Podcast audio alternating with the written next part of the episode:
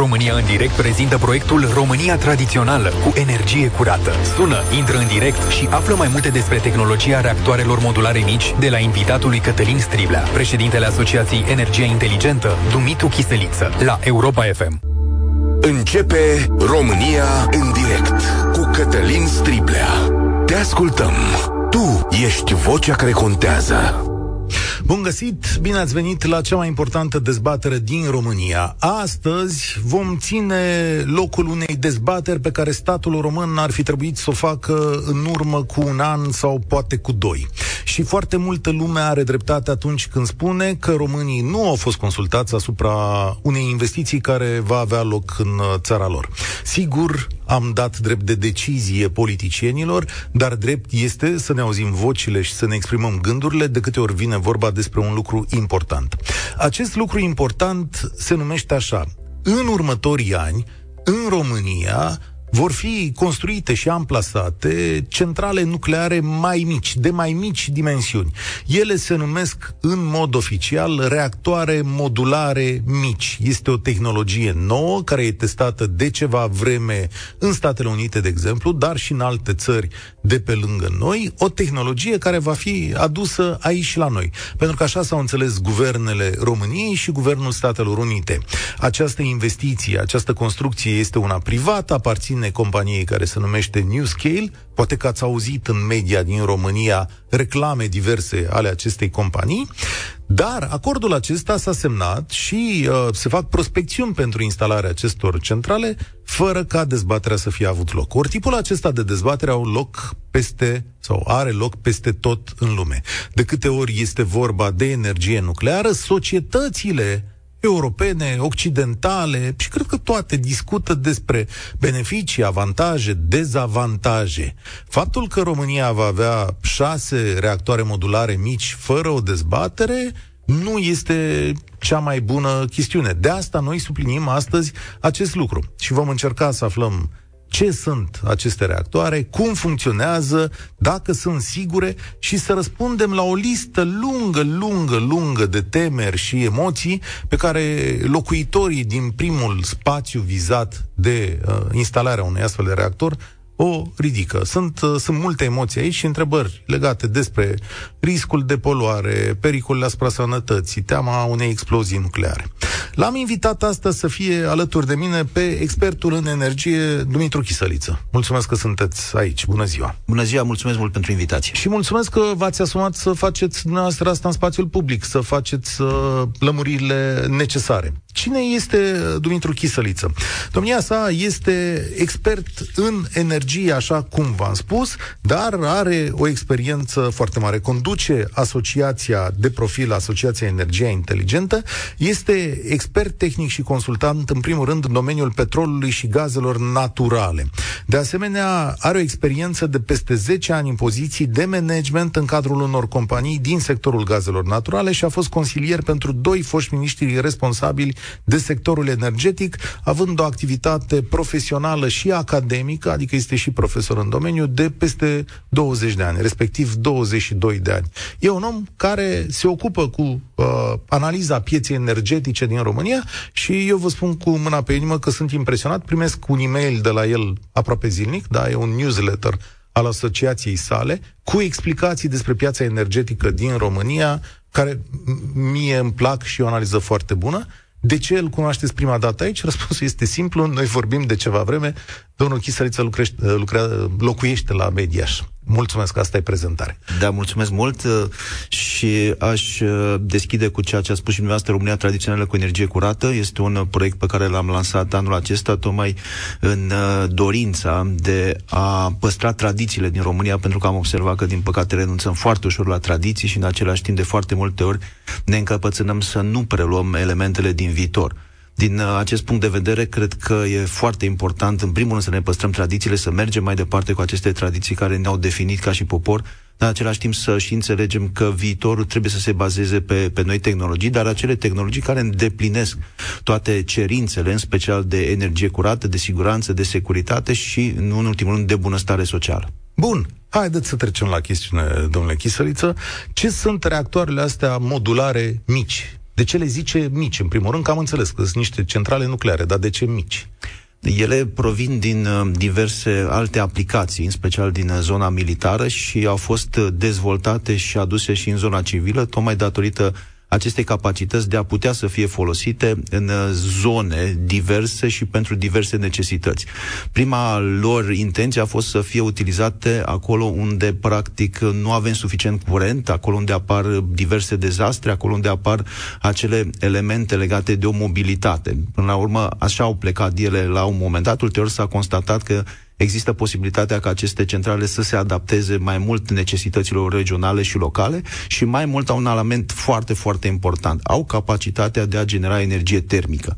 Vedem cu toții că o problemă importantă o reprezintă energia termică și în perspectiva anilor 2050, din punctul meu de vedere, cea mai mare problemă va fi cum ne vom încălzi casele, ori acest uh, tip de sistem poate să aducă un răspuns la această întrebare. Deci și energie electrică și termică face o astfel de chestiune? Au această capacitate pentru că, spre deosebire de marile centrale, care necesită o anumită distanță față de anumite uh, zone urbane, ele se pot instala conform declarațiilor care există în momentul de față în proximitatea anumitor localități, astfel încât ele se pot conecta la sistemele de energie termică existente, astfel încât să rezolve și această problemă, care, repet, din punctul meu de vedere, va fi cea mai mare problemă în anul 2050 cât de mică sau de mare este în comparație cu, hai că noi avem un exemplu, centrala de la Cernavod ocupă 400 de mii de metri pătrați. Cât de mică e ca spațiu așa centrala asta? Ce să ne închipuim când zicem mică? Acum, nu o să vă dau o suprafață, pentru că asta va rezulta în urma unei autorizații de construcție, în urma unui proiect care trebuie realizat și acest proiect trebuie să îndeplinească toate condițiile de securitate, de siguranță, de protecție a mediului. Pot să vă spun că, în general, aceste centrale sunt uh, undeva la 77 de uh, megawatts, adică față de 400-700, cât să spunem, este o centrală normală, înseamnă undeva a 10 parte dintr-o astfel de centrală. Ele având uh, această capacitate de a fi mai mică, repet, pot să fie modulate și pot să fie amplasate în diverse diverse zone mai aproape de necesitățile efective ale consumatorului. Deci are o putere de 10 ori mai mică și atunci ne putem închipui că și spațiul respectiv sau mărimea ei în sine este uh, mai mică. Funcționează la fel ca o centrală nucleară? Principiile sunt la fel, doar că trebuie să spunem că un urmare a accidentelor pe care le cunoaștem cu toți, în special accidentul din 1986 de la Cernobâl și 2011 de la Fukushima, s-au, uh, s-au au apărut mult mai multe sisteme de protecție decât centralele care au fost construite în acest, înainte acestor ani. Asta înseamnă că în momentul de față aceste centrale ar trebui să fie mult mai sigure, să aibă mult mai multe elemente de siguranțare, astfel încât, să spunem, acele accidente care au fost determinate de anumite erori să nu se mai repete în cazul acestor centrale. Lumea are umit, nici nu știu dacă că n-am putut verifica. Înțeleg că centrala de la uh, Cernavod are, de exemplu, ca un sarcofag, că intră în pământ în caz de, Doamne ferește, ceva. Uh, așa e? Există și aici da. mai multe strate de protecție, tocmai pentru a proteja atât din interior cât și din exterior eventualele probleme care ar putea să apară. Adică se merge până la proiecția, ca în situația în care apar, nu știu, anumite atacuri, dacă cumva accidental se prăbușește o aeronavă, această uh, mini-centrală să reziste la un astfel de impact. Ok. Uh, și în acest moment, ce spații de amplasare? Știm despre acest spațiu care e gândit potențial la uh, Doicești, da, în județul Dâmbovița. E... Da, există Ca... o intenție și eu aș sublinea pe okay. acest element de intenție uh, care s-a uh, făcut public și este vorba de spațiu fostei centrale de la Doicești. Uh, s-a ales acest, uh, această locație, cred eu, din considerente legate de infrastructura care există acolo, atât infrastructura electrică cât și infrastructura feroviară necesară în general pentru a construi și pentru a asigura logistica necesară într-o astfel de centrală. În general, se vorbește de aceste amplasamente, foste centrale pe cărbune sau foste centrale dezafectate, dar vreau să subliniez foarte bine că absolut orice centrală devine, uh, dacă vreți, o, o chestie de certitudine după ce se fac anumite proiecte.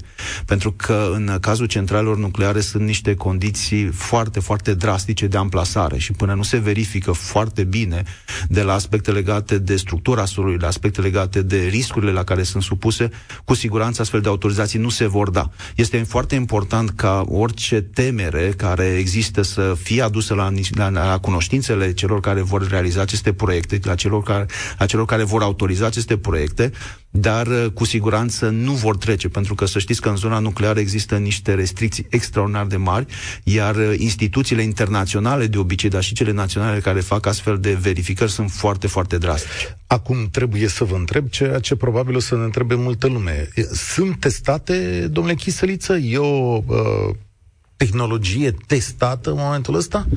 Ma, putem să vorbim de următorul lucru. Aceste centrale au funcționat de peste 70 de ani pe diverse echipamente. E adevărat în zona militară, dar există o funcționalitate. Nu vorbim de un echipament nou care este pus acum în producție.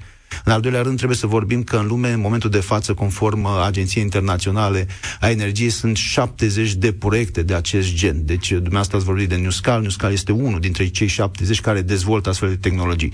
În același timp, trebuie să vorbim că în momentul de față există două țări unde funcționează deja aceste uh, mini-reactoare. Vorbim de Rusia și China, unde din 2000, respectiv 2020, respectiv 2021, sunt în funcțiune astfel de centrale. Ok. Dacă sunteți de acord, întrebările sunt mult mai multe. Eu aș putea întreba toată ziua, dar ascultătorii noștri sunt convins că sunt foarte curioși și au întrebări pertinente. Dăm drumul la dezbatere 0372069599. Îl repet, puteți să ne sunați de oriunde 0372069599. Sunteți de acord cu amplasarea unor astfel de reactoare în România? Credeți că energia nucleară este o sursă bună de energie pentru piața românească? Și ce fel de temeri aveți față de această investiție?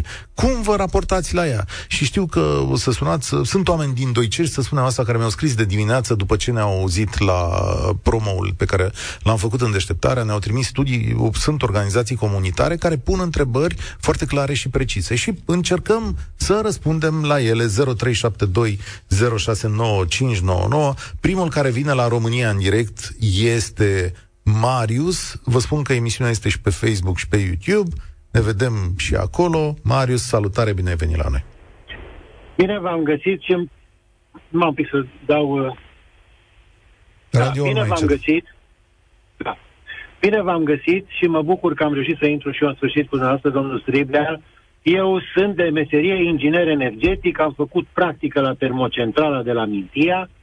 Uh, la ora actuală sunt pensionar și chiar acum o săptămână m-am întâlnit cu un fost coleg care a fost director acolo și mi-a spus niște lucruri foarte interesante și părerea mea este că această idee și această investiție a Statelor Unite este excepțională și vine ca o mânușă pentru uh, țara noastră din toate uh, punctele de vedere pe care le-ați menționat și dumneavoastră și, uh, și invitatul dumneavoastră. De ce e deci, excepțional? Pentru că Uh, de exemplu, eu mă refer acum strict la termocentrala de la Mintia. Este în afara localității, este o zonă deluroasă, pericolele sunt oarecum, uh, uh, să zicem, în caz de un dezastru, sunt oarecum limitate. Există conducta de încălzire a, a municipiului Deva, ca, distanța este vreo 10 km, deci practic ea se va comporta exact ca fosta termocentrală, care Stai producea și energie termică. Să în afară de asta, există infrastructura, a zis de cale ferată. Dar nu numai asta, sunt posturile de transformare, sunt liniile de înaltă tensiune de 4, 220 și 400 kV care pleacă de acolo. Eu am înțeles deci, de ce, din punct de vedere al infrastructurii, le punem lângă fostele centrale, eventual alea închise. Dacă e o infrastructură de curent electric și racordează rapid. Dar cum puteți să-mi spuneți acum că pericolul e limitat, că e la 10 km. Asta în caz de ceva e o bombă atomică, adică ea nu... Da, e o bombă atomică, dar nu, nu așa de mare. Bun, ai, da, asta și ați spus că este asigurată, că sunt luate măsuri. Da. Păi dacă ne e frică de orice, nu o să mai facem nimic niciodată. Eu sunt de acord, Eu... trebuie să întreb. Uite, stați, stați, stați aici în telefon cu noi, că vreau să întreb.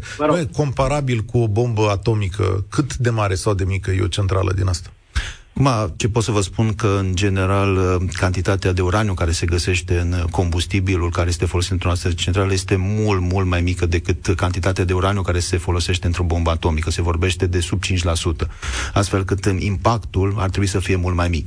În același timp, trebuie să fac referire la datele statistice oficiale de pe uh, Agenția Internațională pentru Energie Atomică și care vorbește de trei accidente în timp de 70 de ani și absolut niciuna n-a însemnat o explozie. Au fost fost accidente care s-au bazat pe diverse elemente colaterale, Cernobâl, respectiv Fukushima. Marius, ne întoarcem la tine, că am vrut să lămuresc asta.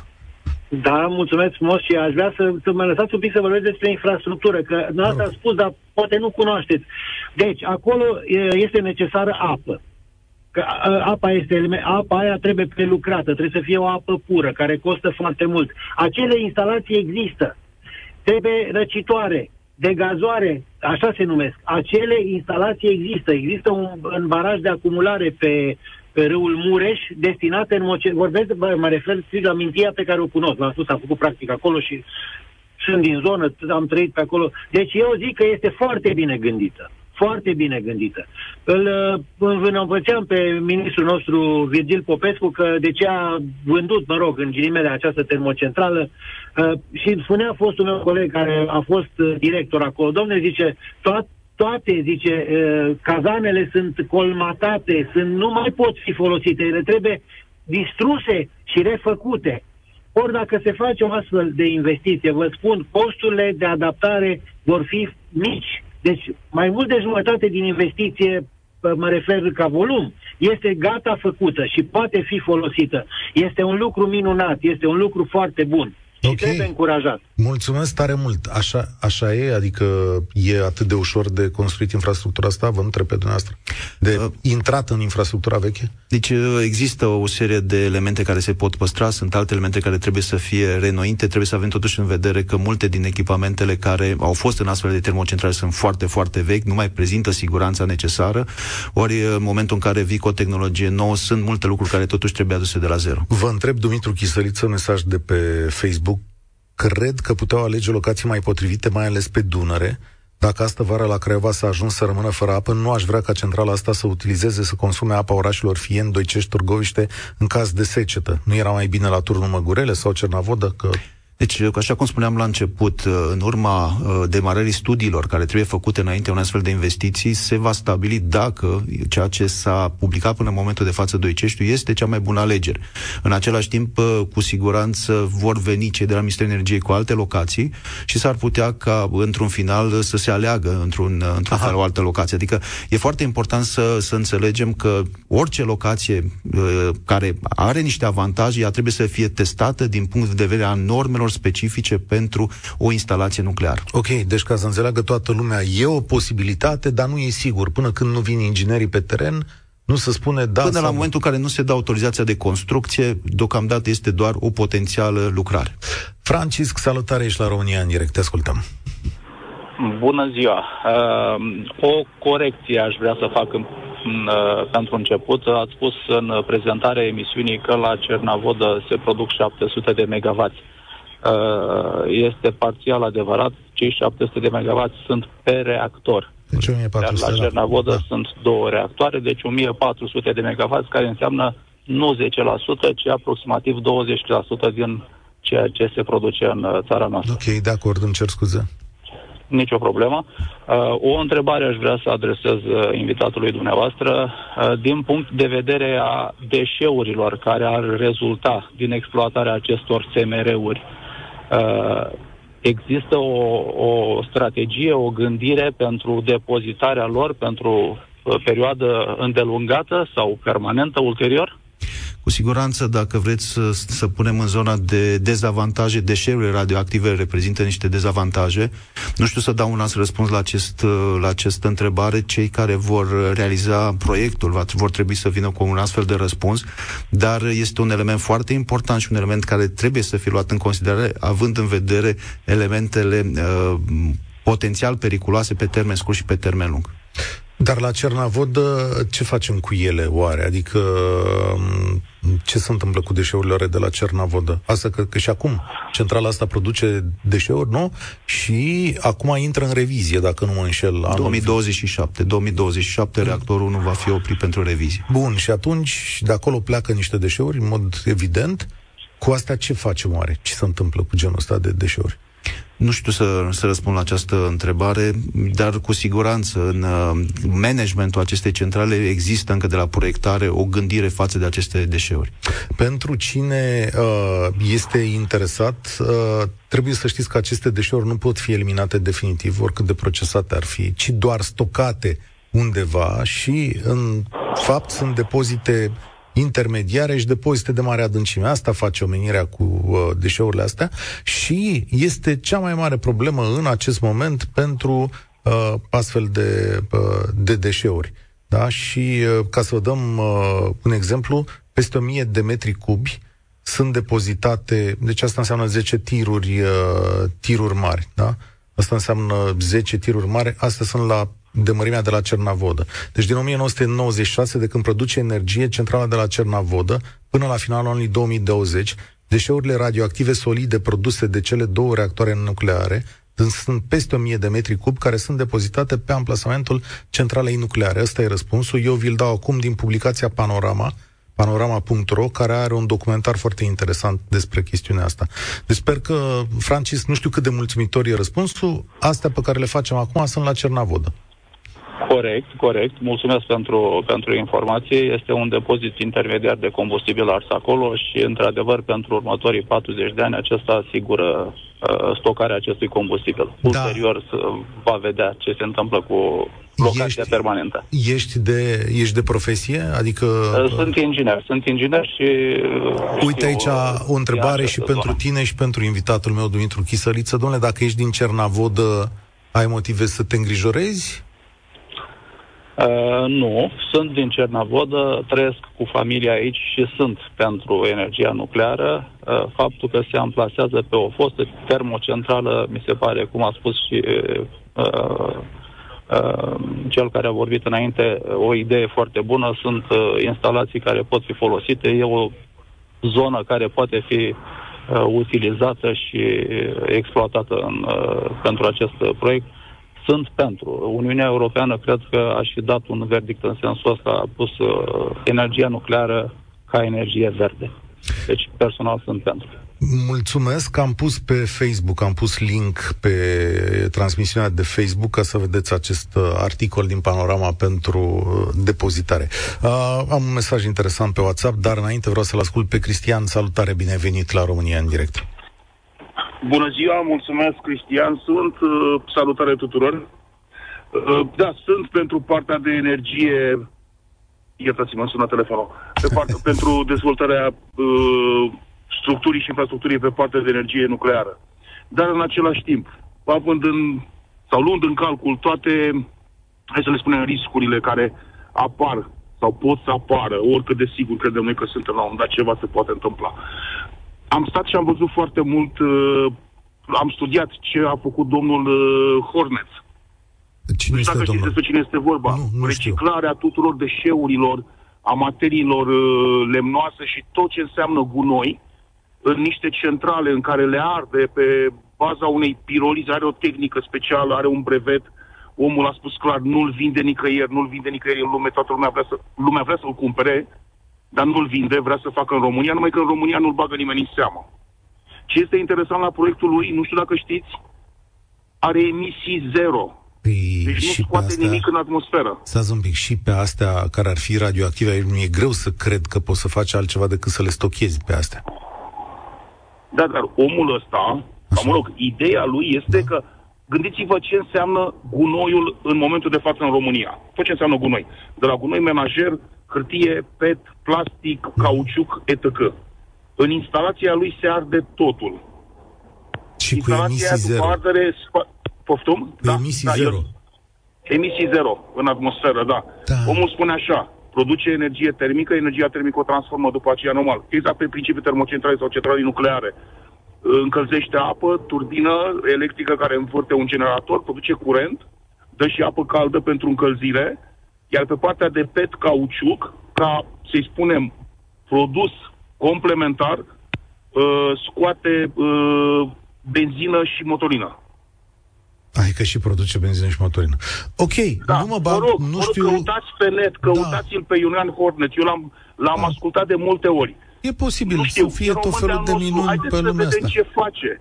Da. Gândiți-vă, scăpăm de nebunia cu noilor, scăpăm de o grămadă de lucruri care ne încurcă în ziua de astăzi Uitați, și producem ce că, ne trebuie. Cristian, promit că o să-l rog pe domnul Chisăliță să vină aici să vorbim la un dat despre modul în care producem gaze și energie curată în România, că o să fie foarte interesant. Domnul Chisăliță poate să vă dea răspunsuri la un milion de întrebări pe, pe tema asta. Convins. Și Absolut. când o să vedem prețul facturilor la, la iarnă, să știți că merită discuția asta. Dar legat, că spuneai că ai un îngrijorare. Spuneai, domnule, sunt de acord cu uh, tipul ăsta de centrală, dar o îngrijorare.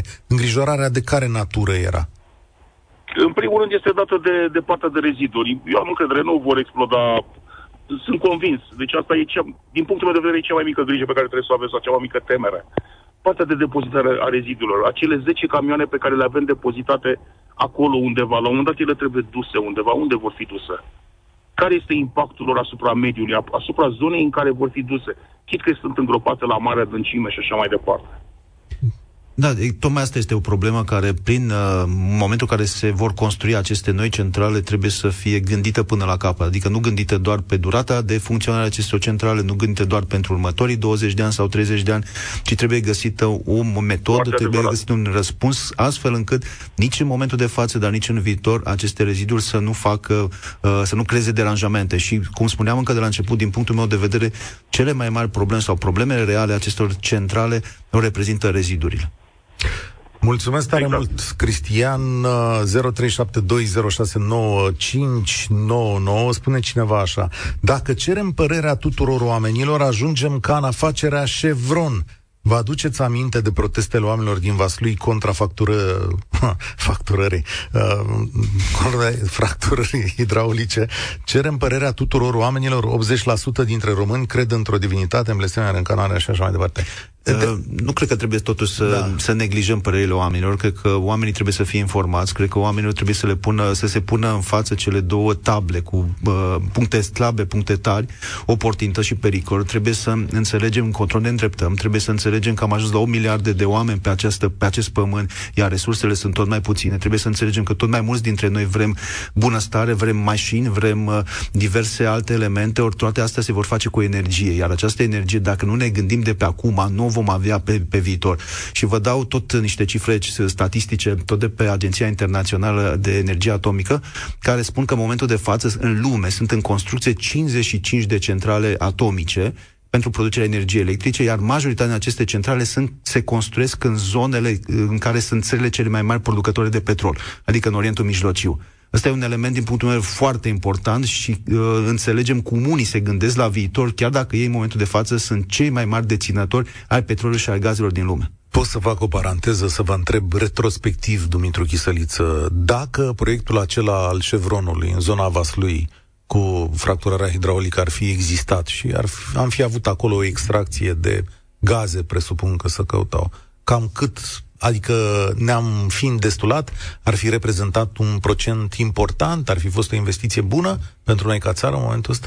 Mă, ce e cel mai rău pentru că noi n-am ajuns nici măcar să cercetăm. Deci ne-am oprit din fază de cercetare. Nefăcând cercetare, nu putem să ne exprimăm în mod concret cât de mari erau acele resurse.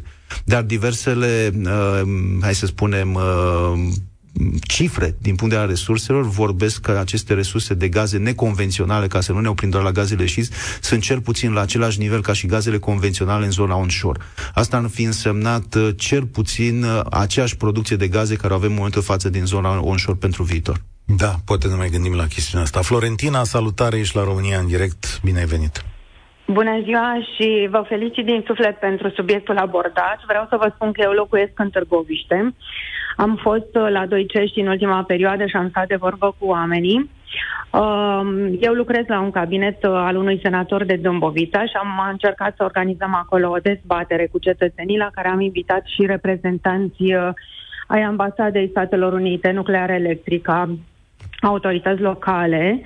Uh, din păcate, ce am observat eu acolo, oamenii sunt foarte îngrijorați și temători și foarte supărați pe autorități că nu primesc informații corecte pro și contra, cu dezavantaje sau avantaje. Nu consta neapărat de ce parte uh, erau autoritățile. Important este ca oamenii să fie consultați, ceea ce nu s-a întâmplat. Noi am fost chiar sabotați uh, în ziua organizării dezbaterii Inițial, primarul ne oferise o sală în care să aibă loc dezbaterea cu cetățenii, întâlnirea aceasta și cu ONG-uri și cu specialiști. Uh, ulterior, domnul primar s-a răzgândit și ne-a lăsat să facem dezbaterea uh, pe, pe drum, afară, în fața Casei de Cultură. Um, eu cred că asta este o problemă a noastră, a românilor Dar... în general, când se iau decizii, uh, cetățenii nu sunt consultați și nu sunt informați. Ei au dreptul ăsta, mai ales că uh, cine știe zona, uh, casele sunt foarte, foarte aproape de, de fosta termocentrală, deci gard în gard cu uh, fostele turnuri. Am fost și când s-au uh, dărâmat controlat turnurile.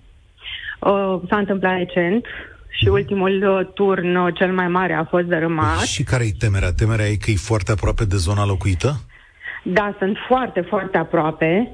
Uh, întrebările, noi am făcut și chestionare pe care le-am uh, împărțit oamenilor, uh, ei ne-au pus foarte multe întrebări, uh, dar eu cred că doar autoritățile și uh, au toate răspunsurile, chiar și domnul Chiseliță nu ne poate oferi, iată, toate răspunsurile. Uh, se, se întrebau de ce doicești, de ce a fost ales uh, Doiceștiul. Stați așa, uh, haideți cine... un pic să le luăm pe rând, că uh, aici chiar și eu sunt curios. Deci e important că e lângă comunitate, că e gard în gard, cum spune Florentina? Deci e necesară o anumită distanță, deci cu siguranță e nevoie de o anumită distanță, dar încă o dată proiectanții sunt cei care vor stabili care este această distanță minimă de securitate, siguranță, cum se numește. Acum aș dori să, să spun apropo de acel, acel, mă rog, acea dezbatere, și eu am fost invitat, chiar am plecat, am făcut vreo 200 de kilometri înspre acea dezbatere și ulterior am aflat că nu se mai ține acea dezbatere, cumva am fost întors din drum uh, pentru acea dezbatere și vreau să subliniez că în primul și în primul rând e normal să dezbați, e normal să discuți, e normal să analizezi o problemă, uh-huh. mai ales când este o problemă nouă, așa cum este amplasarea acestei centrale acolo.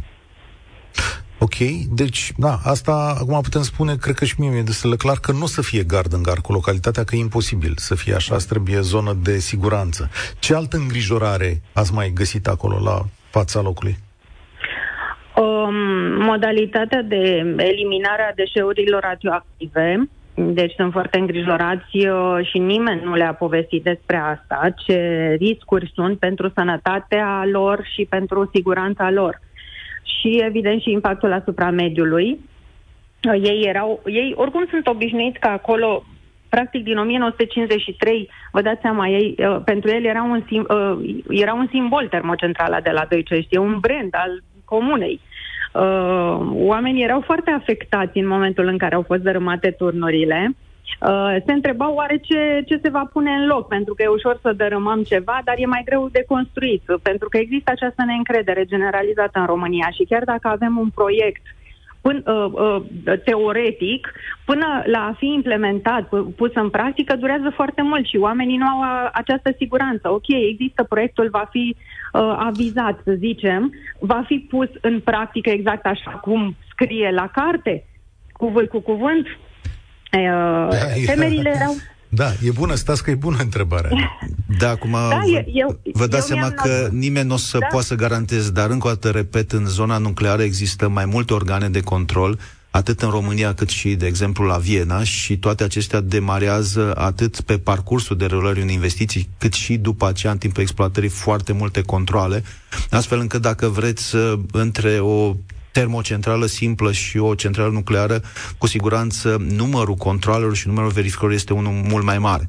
Uh, în același timp, uh, vreau să, să spun că în ceea ce privește alegerea acelei locații, nu a existat o dezbatere publică, pur și simplu a fost un anunț care s-a făcut la un moment dat, în momentul în care s-a semnat acel tratat uh, la, în Scoția și uh, cu siguranță vor fi și alte locații și cu siguranță proiectantul va stabili într-adevăr acele elemente cele mai bune. Deocamdată, acestea sunt elementele pe care autoritățile le-au pus la dispoziție, respectiv amplasamentul termocentralei Doicești. Mulțumesc tare mult, Florentina. O să prelungim un pic acest program, pentru că a sunat lume și uh, îmi doresc să răspundem la cât mai multe întrebări. Sunt importante. Suntem singurii care facem dezbaterea asta. Statul român n-a vrut să o facă nu știu de ce, ea trebuia făcută din punctul meu de vedere că așa funcționează peste tot în lumea asta. Am, uh, și am două lucruri interesante.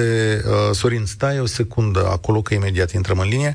Am două lucruri interesante aici. Zice un ascultător, de ce România și nu Germania, Anglia? Noi suntem mai ușor de manipulat? De ce nu Germania sau Anglia? De deci, ce nu Statele Unite, zice cineva? Deci în Statele Unite există în momentul de față un proces de realizare astfel de centrale. Există în Franța, există în Polonia, există în Bulgaria.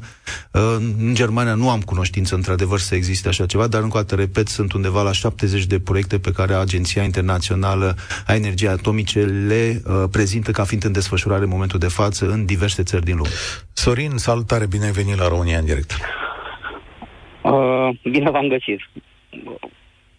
Vă salut și pe invitatul și, tele- și ascultătorii.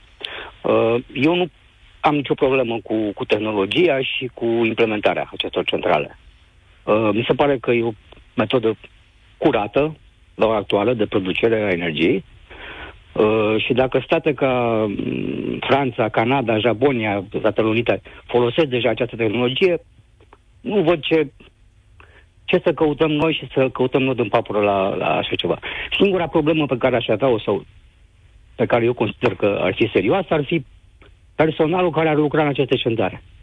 Adică ce cu el? angajații acestor centrale să fie pregătiți și să fie... Nu aveți încredere în inginerii români? Să știți că ei lucrează și la Cernavod, nu, adică... Nu, în inginerii români, nu în inginerii români, nu, nu, nu, nu.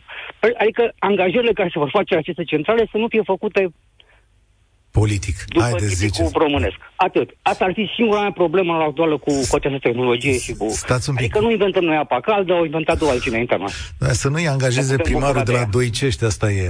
Stați un pic să rezolv da, lucru. Da. Aceste uh, SMR-uri, când vor activa, dacă vor activa și vor intra în sistemul energetic românesc, sunt o chestiune independentă de nuclear electrică, sunt parte din nuclear electrică, cum trebuie să le privim? Care-i la deci, deocamdată proiectul este de, în derulare la nuclear electrică, deci nuclear electrică va, le va derula. Uh, probabil că cel mai sigur ei vor fi și cei care le vor exploata. Uh, pot să spun totuși uh, un element pe care l-am aflat pe linie profesională. Sunt profesor la Universitatea Transilvania din Brașov și știu că Universitatea din Târgoviște deja a inițiat niște, mă rog, discuții ca să dezvolte niște cursuri de uh, pregătire a studenților pe linia aceasta a tehnologiei nucleare. Deci e foarte important, într-adevăr, să avem oameni, să avem oameni care știu să construiască, să avem oameni care știu să exploateze și mă bucur că Universitatea Valahia din, din Târgoviște a demarat deja acest lucru, astfel încât, uh, probabil, până la momentul în care aceste centrale vor și funcționa, dacă vor funcționa, să aibă oameni pregătiți. Haideți să facem așa. Radu, te rog, stai un pic acolo, luăm publicitatea acum, ne întoarcem imediat după publicitate, prelungim un pic pic după ora 14, România în direct. România în direct. Cătălin Striblea la Europa FM. România în direct, singura dezbatere pe care o veți auzi în România despre SMR-uri, reactoare modulare mici, cele care urmează să fie instalate aici la noi și despre care nimeni nu a vorbit. Statul român a luat câteva decizii, dar pe noi nu ne-a consultat nimeni. De asta noi îl avem în uh, emisie pe Dumitru Chisăliță, care este expert în energie și răspunde la cât putem să răspundem, din ce știm în momentul acesta. Uh, Radu, imediat la tine, am aici o chestiune, un mesaj foarte interesant, spune așa, dacă nu venea războiul de anul acesta, Germania urma să închidă toate reactoarele atomoelectrice nu toate, dar știu că era o dezbatere în Germania. Germania voia să renunțe la energia aceasta nucleară, se baza cât mai mult pe, pe gaz. Da, este corect uh, ceea ce spuneți. Într-adevăr, programele demarate în urmă cu 10 ani uh, luau în considerare că începând cu anul 2022 o închidere treptată a unor dintre uh, centralele nucleare de acolo, dar ei se bazau pe un gaz foarte ieftin. Să nu uităm că Germania cumpăra anul trecut cu 22 de dolari megavatul, 22 de euro megawatt de gaz natural, astăzi este 140 150 Deci bazându-se pe acest gaz foarte ieftin, bazându-se pe niște contracte pe termen lung pe care le aveau cu ruși, au luat această decizie care a fost o decizie în primul și în primul economică. S-a dovedit totuși că decizia a fost una uh, neadecvată și tocmai pentru asta au redeschis aceste centrale pentru că au avut inspirația să nu le taie și să le dea la fier vechi. Radu, mulțumesc pentru răbdare, ești la România în direct, salutare. Păcat că dacă m-au auzit e bine. E în regulă. Uh, respectul meu, profesorul doctor Chisărică, Am luat legătura pe net cu dânsul, mă poate mă cunoaște din nume, după nume. Uh, vreau să sunt de acord și eu cu această soluție. Uh, este mai rapidă decât uh, al, centralele mai mari sunt uh, o țintă predilectă pentru oameni ca Putin. Deci adică... dacă sunt și îngropate centrale astea, minunat. Dacă mă poate rămuri domnul profesor doctor, de la ce uh, minereu sau din ce substanță nucleară pornește ciclul.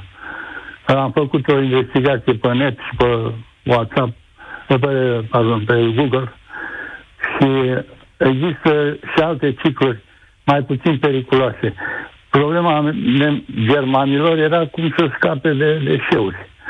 Și, și pentru asta există soluții, dacă eu lucrez, am lucrat în proiectare, cercetare la București aici, uh, mă gândeam să colecteze în anumite momente când e liniște, aceste deșeuri să le trimită spre soare cu o rachetă.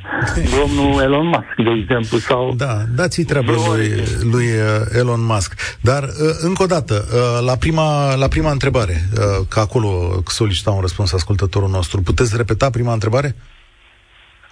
Da, dacă poate să-mi spună dânsul de la ce Uh, material nuclear pornește, că sunt mai mulți bio... Da, adică dacă e uraniu, plutoniu sau... Uraniu. Deci din uh, cele prezentate dacă până în momentul de față... cu uraniu e cel mai eficient, dar există unele și mai, mai ieftine, mai puțin periculoase.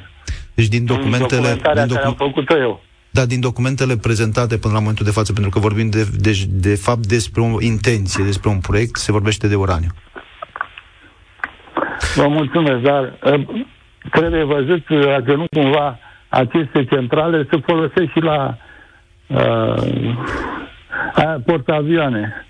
La submarine. submarine. Acolo la e nevoie și pot fi da. aduse pe uscat, ca să zic așa. Mulțumesc. Dar trebuie și gardă, că oameni care să fie de pază cu temei, nu se lasă așa. A, adică vă e teamă de un atac terorist la aceste centrale. Sigur. Da, peste acum în momentul ăsta durează până vor fi implementate. Sperăm Putin să se ducă în Iran, să stai și el pe acolo, într-un cort. N-ar fi, n-ar fi tocmai rău. Mulțumesc tare mult, Radu. Da, ne scrie un uh, profesor doctor inginer, Ovidiu Dumitrescu, spune așa, deșeurile nucleare se inertizează în final, adică asta se înglobează în sticle cu compoziție specială care apoi sunt introduse în containere de oțel inoxidabil.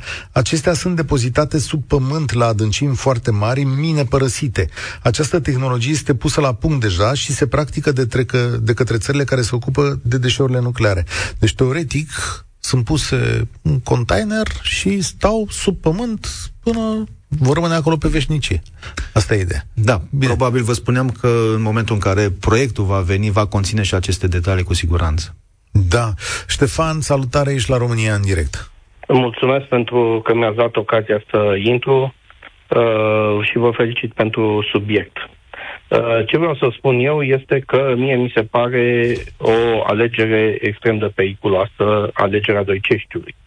Uh, de ce? Pentru că dacă veți face un calcul, veți constata că densitatea de populație în această zonă este a doua cea mai mare după Ilfov. Este normal că a fost capitala țării. Deci amplasarea ei la Doicești mi se pare o chestie neinspirată. Uh, doi, capacități de răcire nu cred că există. Râul Dialomița are la ora actuală, conform studiilor făcute de Universitatea Valahia, 7,83 metri cub pe secundă. Reactoarele de la Cernavodă au fost oprite când Dunărea a scăzut sub 2300 de metri cub pe secundă. Uh, nu este așa de simplu să răcești un reactor și nu e unul, vor fi șase.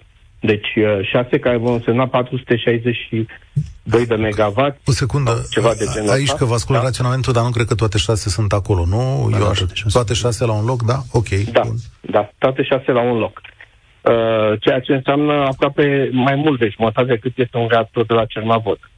Uh, relativ la cantitatea de uraniu este uraniu 100%, numai că 5% din el este uraniu îmbogățit. E uraniu 235 care este fisionabil.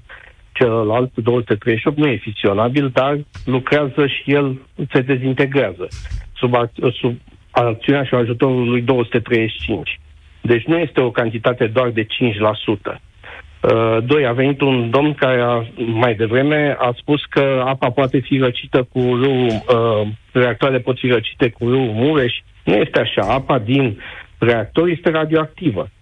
În, uh, timpul, în timpul dezintegrării radioactive se uh, creează un izotop uh, de hidrogen, tritiu, care este radioactiv. Are 12,3 ani timp de înjumătățire, adică este foarte activ. Și este foarte periculos pentru că el schimbă hidrogenul din formula apei, iar noi suntem compuși cam 70% din apă. Asta înseamnă că el poate ajunge până lângă nucleul celulei. Dacă a ajuns acolo, 100% înseamnă cancer.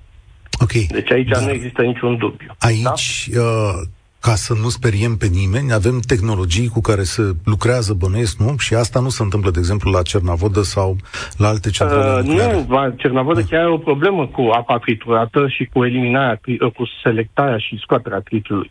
Uh-huh. Uh, este adică... o problemă, se investește în chestia asta, se studiază, deci nu este chiar așa de simplu. Doi, deșeuri... Păi, dar nu înseamnă, stați o secundă, că aici vreau să mă lămuresc. Da. Adică ce da. spuneți dumneavoastră acum e că Cernavodă dă apă contaminată înapoi în... Uh, nu, nu, nu, nu că dă okay. apă contaminată. Păi, asta să înțelegem. Dar în procesul de producție există, uh, se produce acest tritiu, da? Uh, trebuie să știți că reactoarele astea, de, SMR-urile astea, sunt uh, reactoare de tip uh, PVR, adică Pressure Water Reactor. Asta înseamnă că presiunea de lucru în ele este la 300 de atmosfere. Și conform uh, uh, Comisiei de Reglementare Nucleară din Statele Unite, a studiilor făcute de ei în Statele Unite, nu există nicio centrală nucleară în Statele Unite care să nu aibă scăpări de tritiu. De ce? Datorită acestei presiuni, pe la robinet, pe la vane, pe la supape. Uh-huh. Da?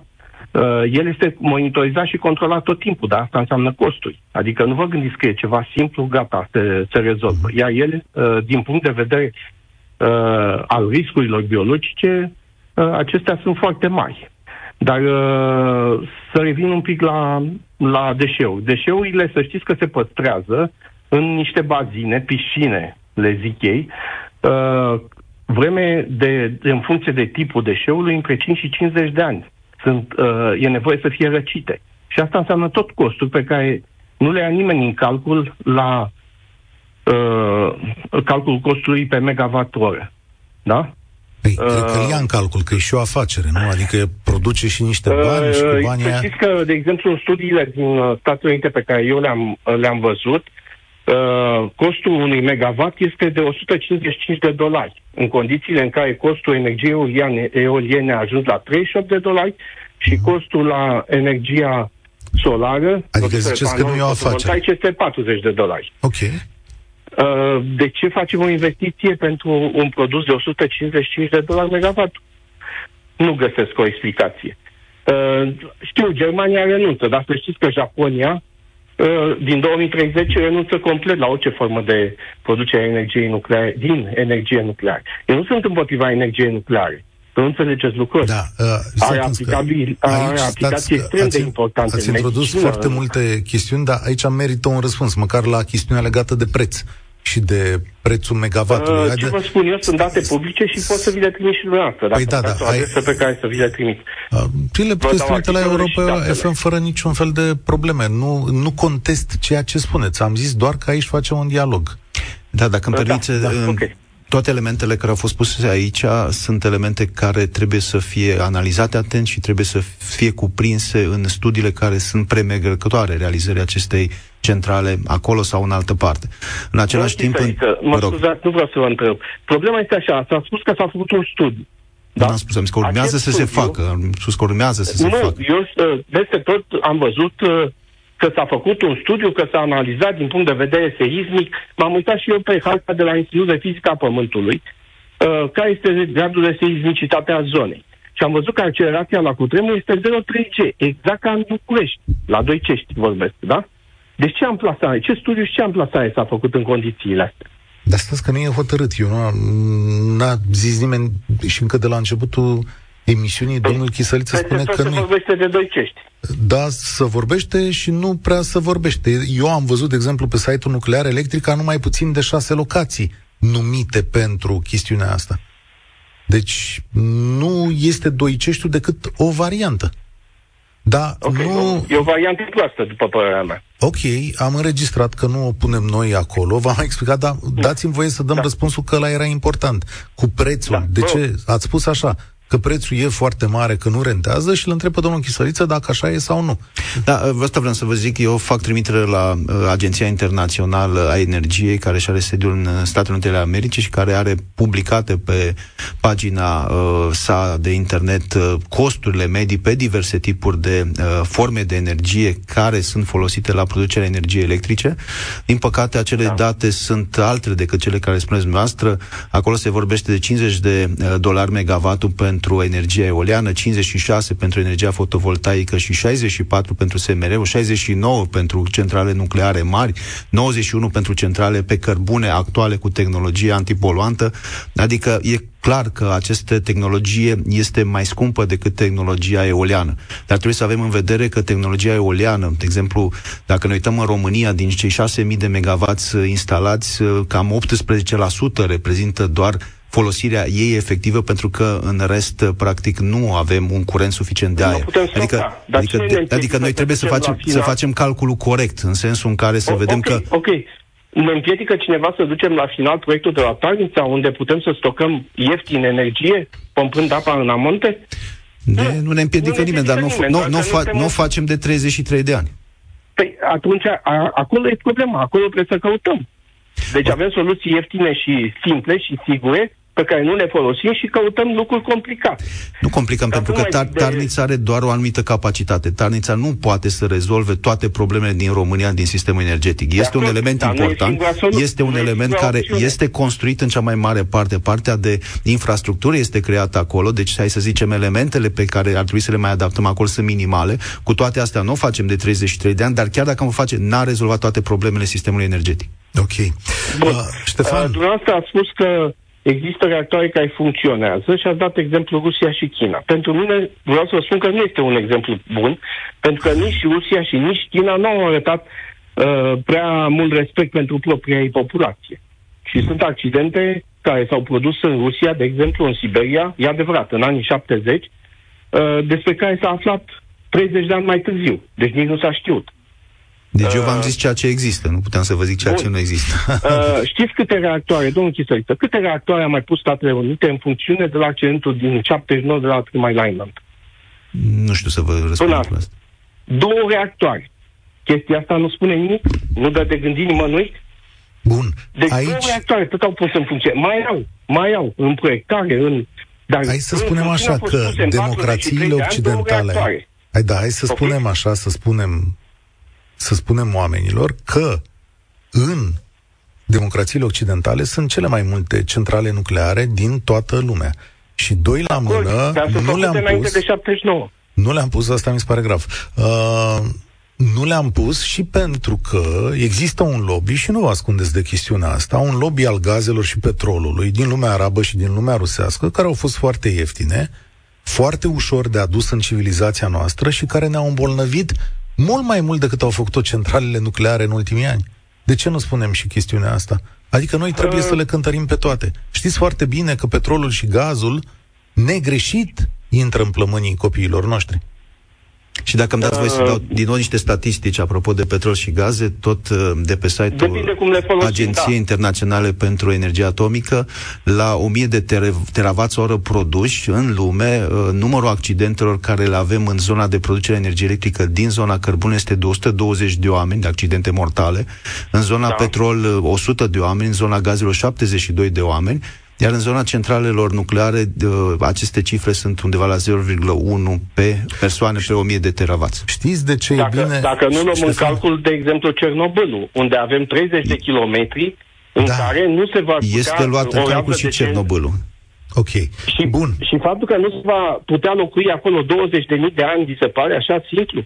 Istoria umanității măsoară da. așa cu indulgență 7500 de ani. Asta... Acolo 20.000 de ani nu Asta nu cântărim aici. Asta cântărim aici. Ștefan, îți mulțumesc tare mult, îți mulțumesc pentru informații. De asta am făcut dezbaterea asta, ca să putem pune toate informațiile pe masă, pentru că aici, până la urmă, decidem noi, politicienii au luat o decizie în numele nostru, noi suntem singurii care vă prezentăm. Adică, nu știu dacă ați mai văzut așa ceva în România.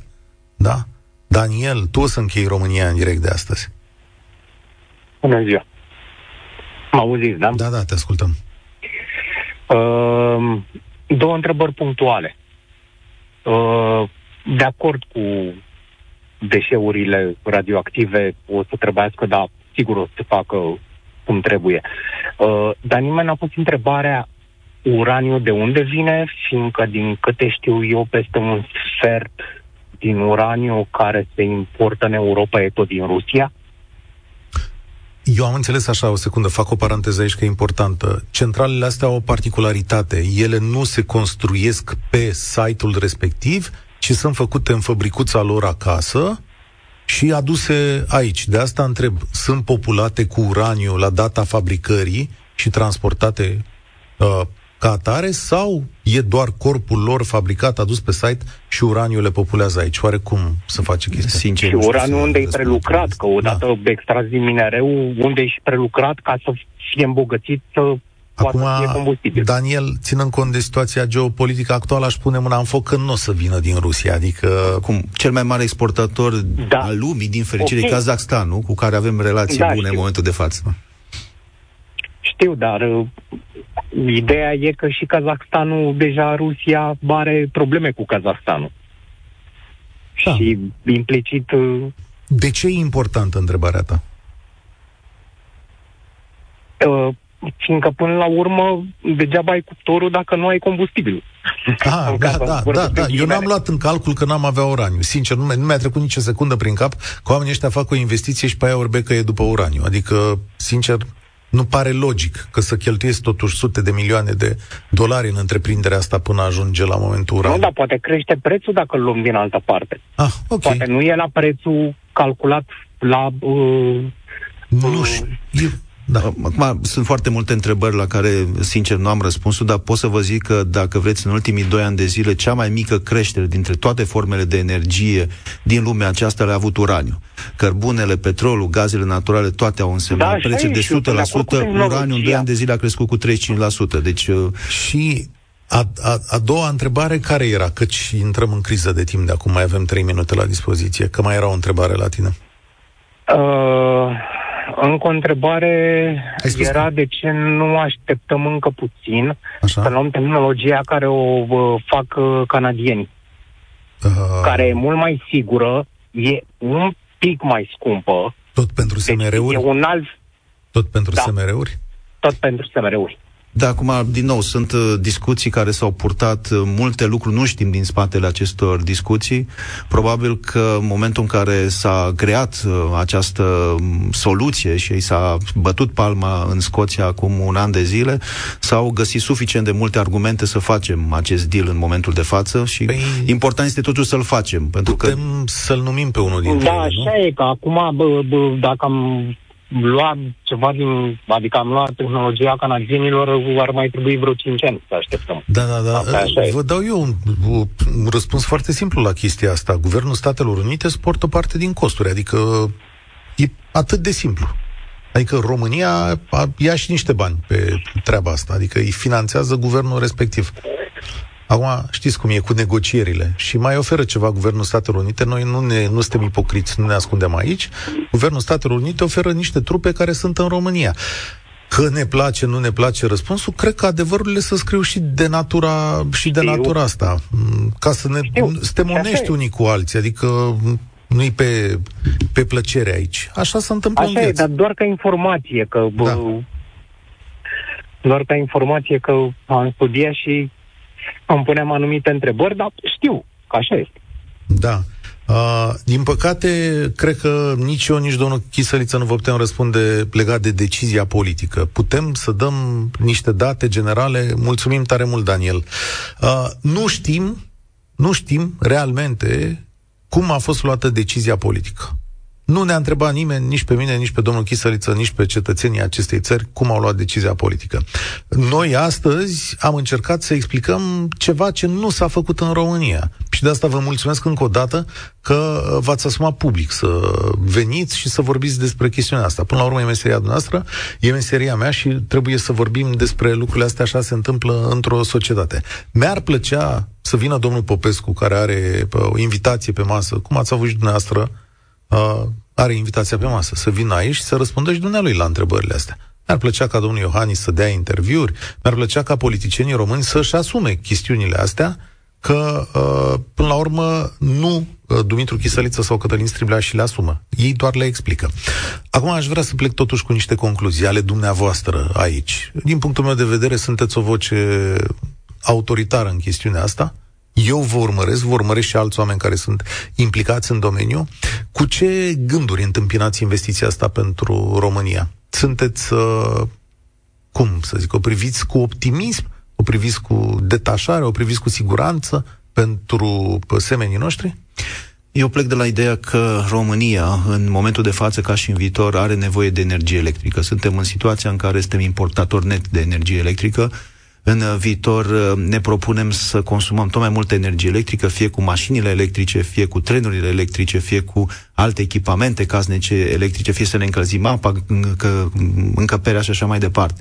Asta presupune că trebuie să ne gândim serios cum vom produce această energie și cum vom produce asta, această energie astfel încât să o avem tot timpul, să o avem la niște costuri acceptabile, dar în același timp energia să fie curată, să fie uh, în siguranță, să fie permanentă și ziua și noaptea, iar acest lucru nu se poate face decât într-un mix de producție echilibrat, în care să pompăm cât putem de mult în energie solară și în energie regenerabilă, dar să ne gândim că totuși vântul nu, merge, nu bate continuu, soarele nu este continuu și avem nevoie și de o altă energie. Această ener- altă energie, din punctul meu de vedere, înseamnă hidroenergie, înseamnă energie nucleară, înseamnă energie pe gaze naturale și energie pe hidrogen și în același timp cred că dacă suntem suficient de riguroși, cel puțin cum am fost în cazul construcției centrale de la, de la uh, Cernavodă, nu ar trebui să avem nicio problemă în viitor. Merită riscul, Dumitru Chisăliță? Cred că merită riscul pentru că altfel uh, vom fi în situația de a deveni niște importatori de energie și cred că riscul e mai mare.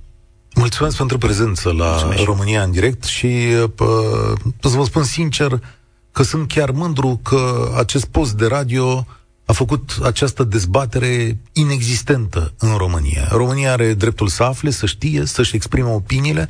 România are dreptul să funcționeze ca o democrație în aceste chestiuni și să cântărească toate lucrurile pe care le are în față și la final să hotărească prin intermediul politicienilor săi, dar toate hotărârile trebuie să fie informate.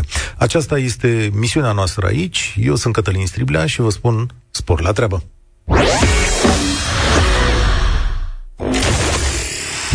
România poate avea securitate energetică din surse curate și sustenabile. Asociația Energia Inteligentă și România în direct s-au prezentat tehnologia reactoarelor modulare mici. România tradițională cu energie curată. La Europa FM. Participă și tu. România în direct, de luni până vineri, de la ora 13 și 15.